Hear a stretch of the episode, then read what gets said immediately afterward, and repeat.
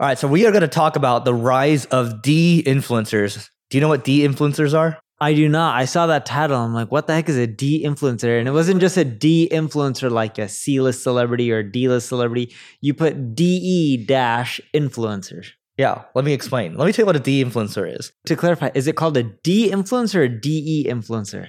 D influencer, like DE influencer. D influencer. Okay. Whatever. Anyway, point is, here's what a D influencer is. So here's a story. In Japan, they have the sushi conveyor belts where you can just grab the sushi. Yeah, they have that here in the US too. Not as common. Point is, there's these TikToks of these people that will take the food and lick it and put it back on the conveyor belt, right? And what ended up happening was one of the companies in Japan, I think they lost out on like 144 million in sales because people just stopped going because these views, these TikToks would get 22 million plus views or so and that person's now getting sued for I think like 500 grand or something like that. But point is, that's an example of a de-influencer where they are causing negative influence. Oh, I get what you mean by de-influencers. Yeah. And this is happening more and more now. Yes, because if certain people start promoting your services or your products and if that person isn't liked, it's actually going to hurt your sales and revenue.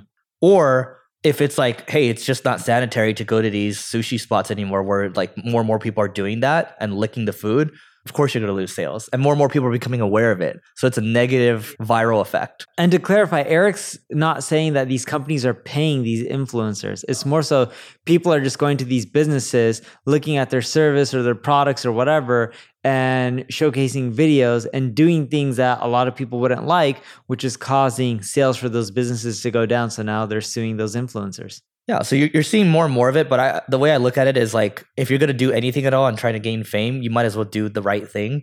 And so the people that are doing this type of stuff, it's hurting, and ultimately, it's a very short term way of thinking. Now, how do we defend against this? I don't necessarily have an answer right now. I don't think there's a way to defend against it. People can do whatever they want with your products or services if they give you money unless you catch it in advance but even then it's still tough. People can just do whatever. I think they should have sued him earlier. They waited a year to sue. Like you, you need to set an example quickly is my opinion.